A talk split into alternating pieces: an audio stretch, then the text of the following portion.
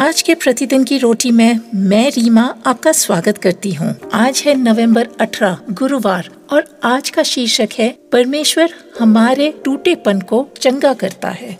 मुख्य पद, विश्वास के द्वारा अनुग्रह ही से तुम्हारा उद्धार हुआ है।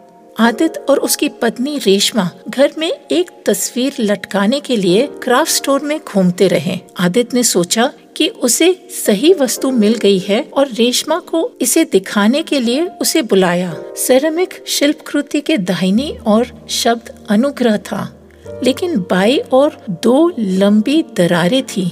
ये तो टूटा हुआ है, रेशमा बोली, जब वह शेल्फ पर एक अखंडित वस्तु ढूँढने लगी। लेकिन तब आदित्य ने कहा, नहीं, यही तो बात है। हम सब टूटे हुए हैं और तब अनुग्रह पहुंचाते हैं अवधि में। उन्होंने दरारों के साथ वाला खरीदने का निर्णय लिया। जब वे भुगतान स्थल पर पहुँचे, दुकानदार बोला, अरे नहीं, ये तो टूटा है।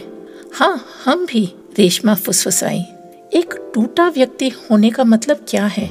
किसी ने इसे इस तरह परिभाषित किया है। एक बढ़ती जागरूकता के चाहे हम जितनी भी कोशिश कर ले, जीवन को बेहतर बनाने की हमारी क्षमता बेहतर के बजाय बदतर हो जाती है।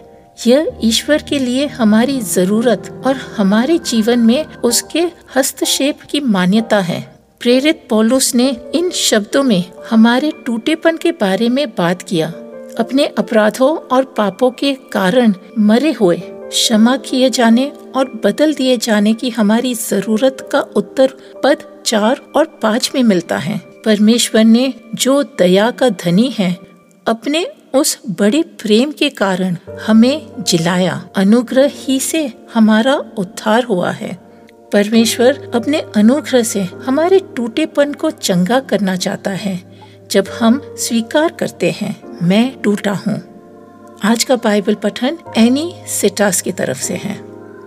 कौन सी बात आपको अपने टूटेपन को चंगा करने की ज़रूरत के साथ परमेश्वर से मांगने के लिए पहुंचाती?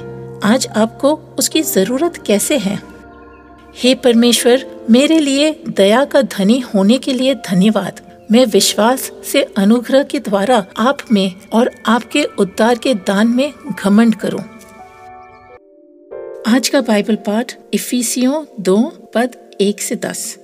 उसने तुम्हें भी जिलाया, जो अपने अपराधों और पापों के कारण दे हुए थे, जिनमें तुम पहले इस संसार की रीति पर और आकाश के अधिकार के हाकिम अर्थात उस आत्मा के अनुसार चलते थे, जो अब भी आज्ञा न मानने वालों में कार्य करता है। इनमें हम भी सब के सब पहले अपने शरीर की लालसाओं में दिन बिताते थे और शरीर और मन की इच्छाएँ पूरी करते थे और अन्य लोगों के समान स्वभाव ही से क्रोध की संतान थे।